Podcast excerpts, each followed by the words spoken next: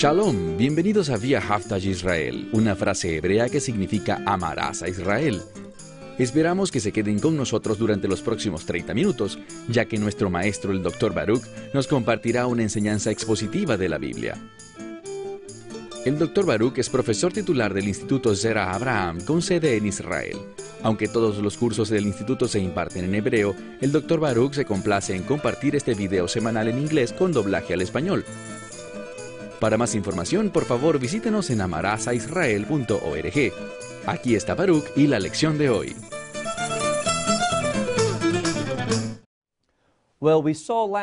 Vimos la semana pasada que Yeshua murió sobre la cruz. Pero antes de avanzar más debemos entender algo que es realmente vital, porque hay personas que quieren atacar la autoridad de la escritura, la inspiración de la escritura, y ellos señalarán que cuando alguien muere por la crucifixión, realmente sufren la muerte debido a que se debilitan demasiado para respirar, se sofocan. La pregunta es, ¿murió Yeshua en la cruz? Sí, así fue. ¿Pero murió debido a que fue crucificado? Y la respuesta es no. ¿Por qué lo digo? Bueno, saquen sus Biblias y vayan conmigo al libro de Juan, capítulo 19. Vimos la semana pasada, cuando concluimos nuestro estudio, que Yeshua habló y dijo, consumado es, e inmediatamente entregó su espíritu. Algunas personas dirán, si Yeshua murió por la crucifixión, no hubiera sido capaz de hablar. De hecho, en otro evangelio se nos dice que él gritó a gran voz y dijo, consumado es. Pero, ¿Cómo podría alguien que murió por la crucifixión hablar con fuerte voz? La respuesta es científicamente no se podría, pero esto es lo que quiero que vean. Yeshua murió sobre la cruz. Yeshua fue crucificado, pero él no murió por la crucifixión. No, lo que produjo su muerte, la causa fue la siguiente.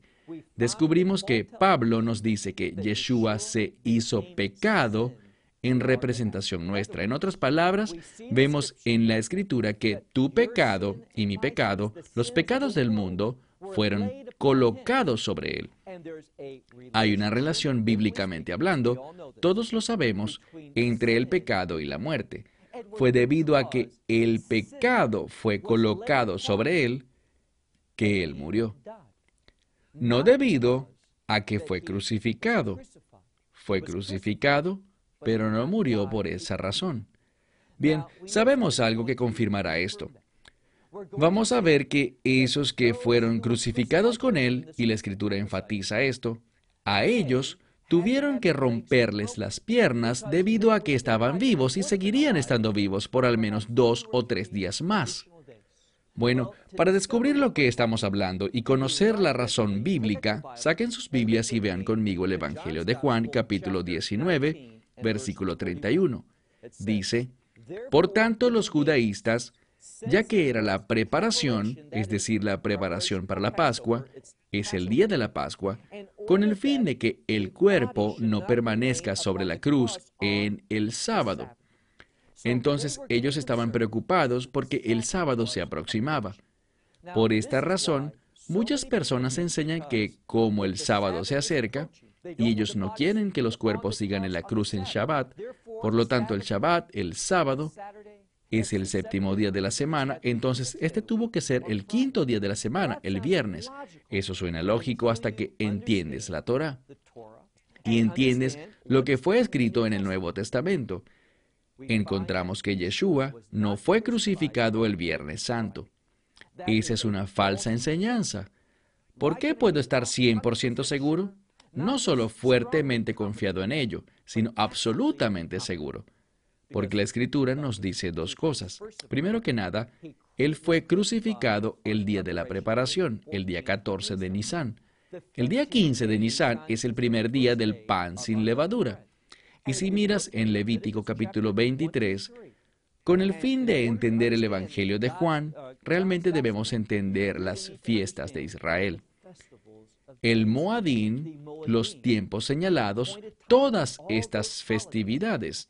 Y muchas de estas fiestas como el Yom Turruah, la fiesta de las trompetas, el primer día de la fiesta de los tabernáculos, Shemini Etzeret, la asamblea de los ocho días, y también el primer día del pan sin levadura y el último día del pan sin levadura y la fiesta de Pentecostés, Shavuot. Todos esos días, así como Yom Kippur, todos esos días, no importa qué día de la semana caigan, son los que se conocen como Alto Shabbat, es decir, no es el séptimo día regular de cada semana, el sábado, sino que es un día que es tratado como un Shabbat, aunque caiga cualquier día de la semana.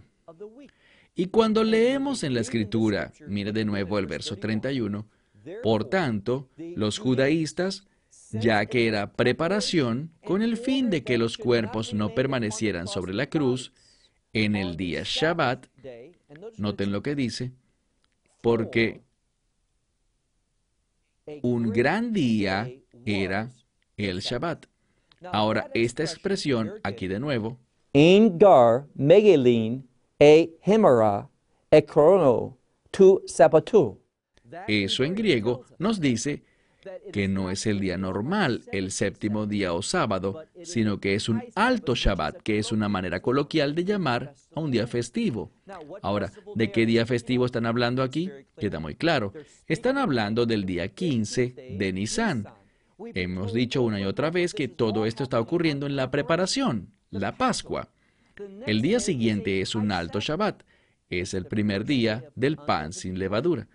Y si vemos en otras partes de la escritura, encontramos que después del Shabbat, o sea, del alto Shabbat, las mujeres fueron y compraron y prepararon especias y luego descansaron en el séptimo día, el sábado.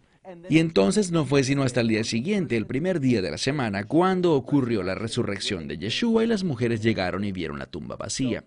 Quiero que ustedes estén en lo correcto. Cuando la escritura dice aquí, con el fin de que el cuerpo no permanezca allí durante el Shabbat, porque ese Shabbat era un día alto, hablando del día 15 de Nisan, el primer día del pan sin levadura, y no importa qué día caiga, sería tratado y llamado como un Shabbat.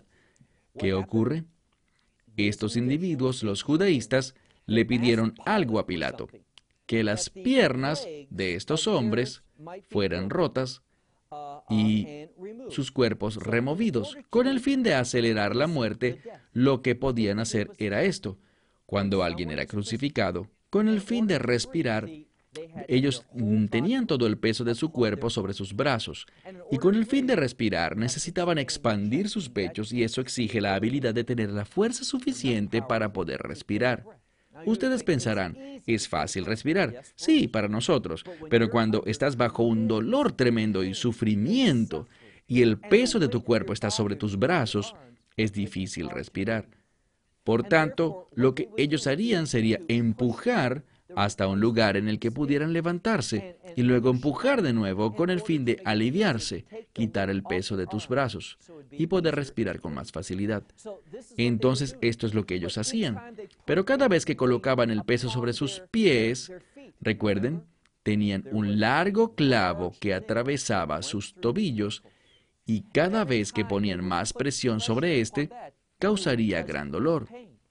Por tanto, iban de un lado a otro, entre el dolor de sus tobillos que subiría por las piernas y la presión y el estrés y el dolor de los brazos. Iban de un dolor de tortura al otro, y eso sería agotador.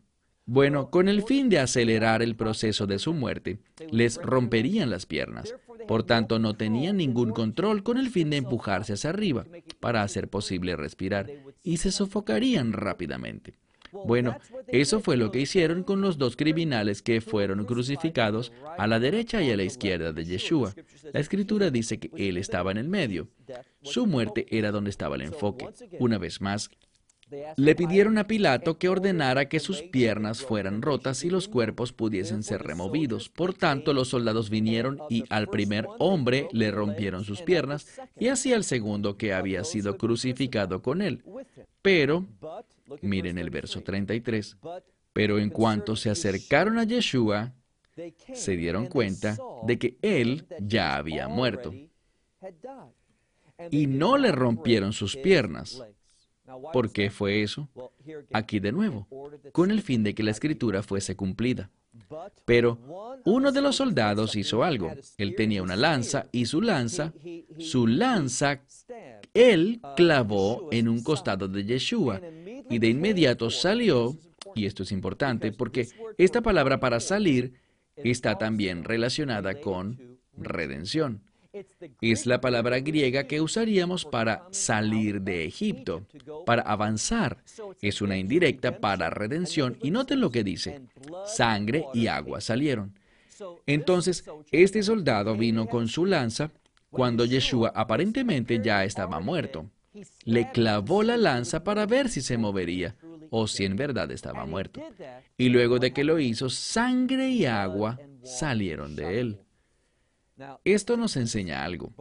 La sangre es el elemento necesario para la redención. Y de nuevo, necesitamos ser precisos. Algunas personas enseñan que la sangre de Yeshua no es tan importante, sino solo su muerte. Bien, su muerte es vital, pero hay una conexión entre sangre y muerte. No es suficiente decir que el derramamiento de la sangre es solo una forma poética de llamar a la muerte del Mesías. Hay poder en la sangre. La sangre es necesaria. Un animal podía ser sacrificado, podía morir, pero si la sangre no era dispuesta y colocada apropiadamente, no se hubiese concedido el perdón. Entonces la sangre es una parte muy importante del sistema de sacrificios. Y la sangre de Yeshua es vital. No basta decir, solo su muerte es importante. Eso no es verdad. La sangre del Mesías es vital. Y dice que su sangre salió, una manera coloquial de aludir a la redención y también agua. Bien, esta agua es también significativa. Se ha dicho que es agua purificadora a través de la redención, que nos otorga pureza, pero también si vemos en Zacarías capítulo 14, donde se habla del agua, también se relaciona con el Espíritu. Entonces podemos ver que no se trata del uno o del otro, sino que es un entendimiento más completo de esta expresión.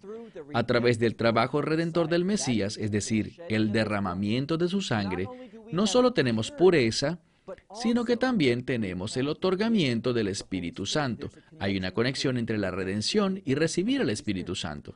Vemos, por ejemplo, esta enseñanza en el libro de Isaías capítulo 59, versos 20 y 21.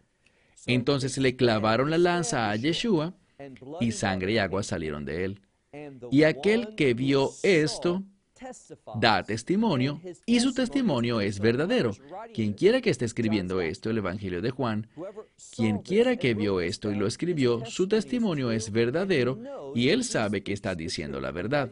¿Y por qué hace esto? Miren al final del verso 35, con el fin de que ustedes también crean. Todas estas cosas el autor las presenció. Todas estas cosas fue inspirado a escribirlas por medio del Espíritu Santo.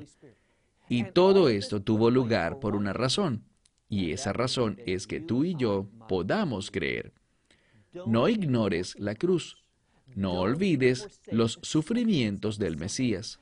No rechaces el derramamiento de su sangre, ese precioso regalo para el perdón de nuestros pecados.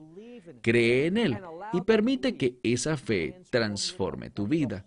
Ese es todo el propósito de Yeshua. Ese es todo el propósito de la Escritura.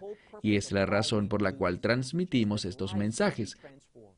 Vidas puedan vivir de una manera loable ante Dios, manifestando su gloria a otros. Veamos ahora el verso 36. Estas cosas acontecieron, sucedieron con el fin de que la escritura fuera cumplida. Es decir, una y otra vez vemos cuán importante es que cada cosa que le sucedió a Yeshua, todo lo que dijo, todo lo que hizo, tenía el fin de que la escritura fuese cumplida. Y si eres sabio, querrás que tu vida, todo lo que digas, todo lo que pienses, todo lo que hagas, sea para que la palabra de Dios se cumpla a través de tu vida. Verso 36, segunda mitad. Y un hueso, es decir, su hueso, no fue roto. Y de nuevo, para que la escritura se cumpliera, que mirarán a aquel que fue traspasado. Ahora, el contexto señala la lanza del soldado romano. Mucha gente quiere culpar al pueblo judío colectivamente, pero no. Todos somos culpables. No fue el pueblo judío de algún modo especial. Esa es la base del antisemitismo. Pero no es el caso. La humanidad es culpable de la sangre del Mesías. Pero una vez más, vemos dos escrituras adicionales cumplirse. De los salmos, ni un solo hueso suyo fue quebrado, aunque sí los de los otros dos hombres. Y Yeshua, ¿por qué él tenía autoridad sobre su muerte? ¿Por qué entregó su espíritu exactamente en el momento en el que lo hizo? Con el fin de que él muriera antes de que sus huesos fueran rotos como los de los otros dos, ya que si hubiese sido así, la escritura habría sido violada. Él no hubiese podido ser ese siervo sacrificado.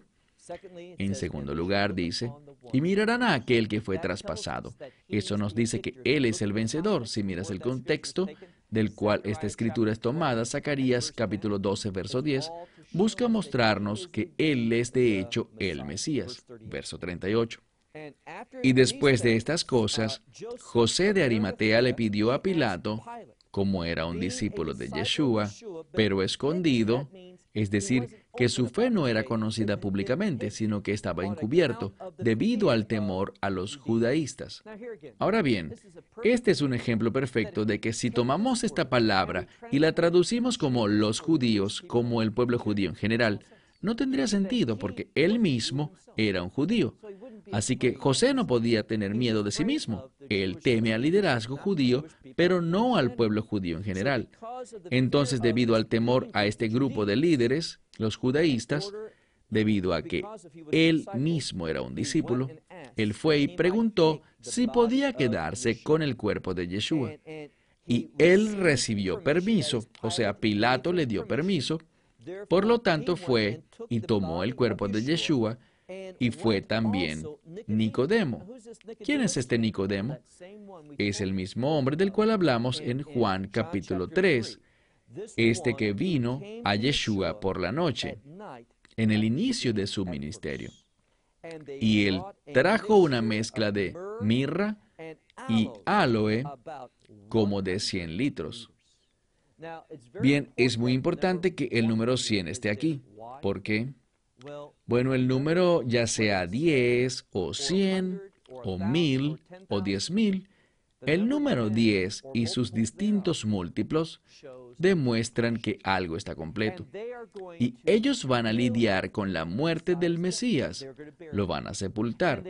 Y lo hicieron así, entendiendo que lo que el Mesías hizo, lo hizo completo es decir, perfectamente cumplió la voluntad de Dios con su sacrificio.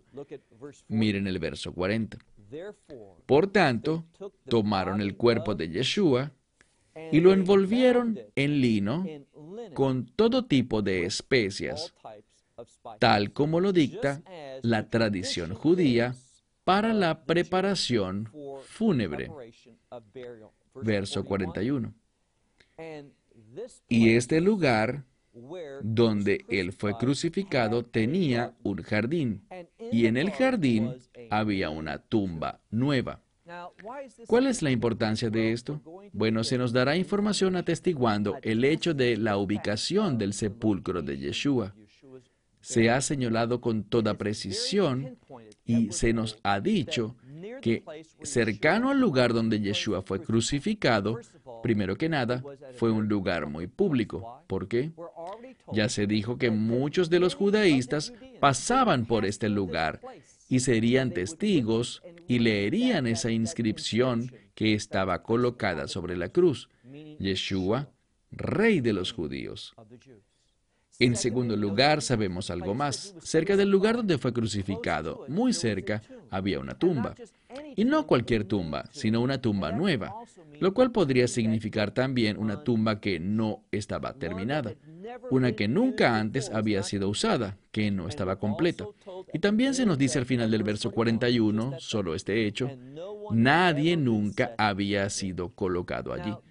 Bien, vemos sin duda una tumba nueva. Y hay otra razón por la que tenemos este término una tumba nueva, la palabra nuevo. Y he compartido esto muchas veces con ustedes y lo quiero repetir. Esa palabra nuevo es una palabra que se refiere al reino. ¿Por qué lo digo? Bueno, lo digo porque si ves en el libro de Apocalipsis, cuando habla sobre la nueva Jerusalén, hablando sobre el reino, dice, He aquí, todas las cosas son nuevas. Entonces, debido a eso, vemos una conexión entre el concepto de nuevo y el reino de Dios. Del mismo modo, el pacto que el Mesías estableció, una de las razones por las que la sangre no es solo una palabra coloquial para muerte, verán, muchas personas dirán, oh, Yeshua derramó su sangre, eso significa que él murió, es todo. Es una falsa enseñanza. No digo que todo lo que ellos enseñan sea falso, pero en este aspecto es falso. Sabemos que Yeshua enfatiza su sangre en la noche que fue traicionado y en la víspera de su crucifixión. ¿Por qué lo digo? Porque Yeshua tomó la copa después de la cena y dijo, este es el pacto que se ha establecido en mi sangre. La sangre no solo significa muerte, la sangre es necesaria para ratificar un pacto. Entonces, fue la sangre de Yeshua la que ratificó su pacto. ¿Y por qué eso es tan importante? Bueno, hablamos del término nuevo. Cuando miramos las escrituras, Yeshua usó esto, el Antiguo Testamento lo dice bien en Jeremías 31, cuando habla sobre la sangre de Yeshua ratificando un pacto, llamado el nuevo pacto. Y eso significa que es un pacto de reino. Entonces la muerte de Yeshua, él fue colocado en una tumba, en una tumba nueva, significando que su muerte se relaciona con el establecimiento del reino. Y hubo una preferencia aquí, porque él fue la primera persona colocada allí. Él tenía lo que llamaríamos una prioridad. Está relacionado al mismo concepto de recién nacido y todo lo que tiene que ver con una superioridad que Yeshua tiene con respecto al reino. Él es el Señor del reino, el Rey del reino, Él es el camino al reino y los medios para vivir una vida de reino. Una vez más, verso 41. Y en el jardín había una tumba nueva en la cual nadie había sido colocado. Por tanto, de cara a la preparación, o sea, a la preparación para la Pascua de los judaístas, dice, por esta causa, como la tumba estaba cerca, ellos colocaron a Yeshua en ella. Bien, ¿qué hemos logrado? Hemos logrado algo importante al entender el marco de referencia de la crucifixión de Yeshua. Yeshua no fue crucificado en cualquier día. Él fue crucificado en la Pascua, la fiesta de la redención. Y eso se relaciona con lo que su muerte produciría. Y quiero hablar sobre la redención por algunos minutos. Porque si fallamos al entender la redención, no podemos apreciar la muerte del Mesías. Verás, redención es una palabra muy rica en el lenguaje bíblico. En griego es la palabra geulá y es una palabra de gozo porque se relaciona con el cambio. Si tú eres sabio, desearás muchos cambios en tu vida porque por ti mismo tu vida reflejará a este mundo. Tus deseos serán deseos mundanos, tus pensamientos serán pensamientos mundanos, tu vida vivirá para alcanzar metas mundanas. Tú necesitas cambiar, necesitas tener un cambio redentor que te conecte con el reino. Tu vida necesita ser movida por el reino. Tú necesitas una perspectiva de reino. Tú necesitas perseguir las cosas del reino. Y es solo la redención la que logra eso. ¿Por qué lo digo? Bueno, esta palabra redención involucra una transacción, una transferencia. Hubo un pago realizado, esa es la transacción, y ese pago fue la sangre del Mesías. La escritura dice que sin derramamiento de sangre no hay redención, no hay remisión de los pecados. Entonces es la sangre del Mesías la clave para remover el pecado de tu vida, las consecuencias eternamente, pero también el poder y la autoridad que tiene el pecado sobre tu vida. Entonces hay una transacción, un pago que se entrega y luego una transferencia. Ya tú no le perteneces, más al pecado, sino que ahora por la redención, por la muerte del Mesías, su derramamiento de sangre, te has convertido en posesión comprada por Dios. Él te redime. Ahora, ¿cuáles son las implicaciones de esto? Bueno, recuerden lo que dice Pablo en 1 Corintios. Ustedes no son de sí mismos, sino que han sido comprados por un precio. ¿Cuál es el precio? La sangre del Mesías. Entonces, por la redención ya no me pertenezco a mí mismo. Literalmente, nunca fue así. Porque yo estaba atado al pecado, estaba atado por Satanás, o sea, iba a sufrir el mismo destino que Satanás. Pero ahora por la redención, por este pago a través de la muerte del Mesías y el derramamiento de su sangre, he sido transferido para ser una preciosa posesión del Dios Todopoderoso. ¿Y qué es lo que dice aquí? Pablo dice que ya que hemos sido comprados con un precio y ya no nos pertenecemos, glorifiquemos a Dios, sirvámosle a Él. Y esa es la gloria de la cruz produce un cambio por el cual la gente que estaba atada al pecado ahora son libres. Aquellos que no podían hacer nada más que vivir una vida vergonzosa. Verán, todo aquel que no haya recibido al Mesías se presentarán ante Dios desnudos, es decir, en vergüenza. Ellos son culpables ante Él. Pero a través de la cruz, por el pago de su sangre, somos transformados y le pertenecemos a Él. ¿Y saben lo que Él hace? Él nos viste con vestiduras blancas. Eso significa pureza, y el blanco además, en los días antiguos, representaba aceptación. Esas vestiduras blancas serán para las personas que son recibidas. ¿Y dónde seremos recibidos? En su misma presencia.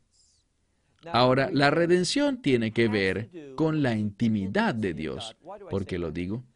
Bueno, los sabios de la antigüedad enseñaban que existe una palabra muy importante que encontramos siempre que se menciona la redención en la escritura. ¿Sabes cuál es? Es la palabra hebrea em, la cual significa con. Verán, la redención, su resultado es que nos lleva a una posición donde estamos con Dios. Y eso debe darnos un gozo eterno, porque no estaremos separados de Él, sino que ahora gracias a la muerte del Mesías sobre la cruz y el derramamiento de su sangre, estaré con Él por la eternidad. Y por eso es que el Mesías dice, sí, yo me voy, pero regresaré, para que donde yo estoy, ustedes también estén. ¿Por cuánto tiempo? Para siempre.